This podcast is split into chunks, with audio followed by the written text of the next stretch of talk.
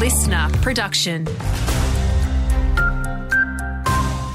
Hello, I'm Alicia McFarlane. Lives and homes are still under threat from an emergency level bushfire in Albany.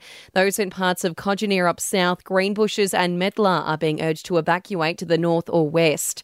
Police are trying to determine how a man has suffered a serious head injury. The victim in his 50s was found unresponsive on Abernethy Road in Cloverdale early this morning.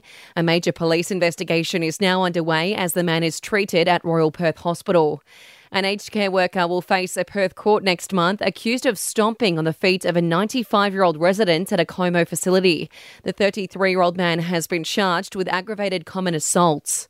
An investigation is underway into how DFES heli tankers accidentally dropped sewage water from a treatment facility on a bushfire in Perth's northeast. Nearby residents are now under a hazmat warning. DFES Deputy Commissioner Craig Waters says the pilots should have taken water from a nearby lake. The two tanks in, in question weren't on our no go zone, so the pilots didn't know that they actually couldn't draw from them, plus the potential confusion of having a potable water source in close proximity to them. WA's first children's hospice is expected to open late next year, with construction officially underway in Swanbourne. Health Minister Amber Jade Sanderson says it's an important milestone. There have been obstacles, there have been challenges, but we are absolutely determined to work with the Perth Children's Hospital Foundation to see this project open and to provide that really important palliative care support for children in Western Australia. In sport, top draftee Harley Reid will be rested from tonight's Eagles match simulation to look after his body on the eve of the season. Spearhead Jack Darling will also miss with a hamstring complaint, but the club has described the issue as minor.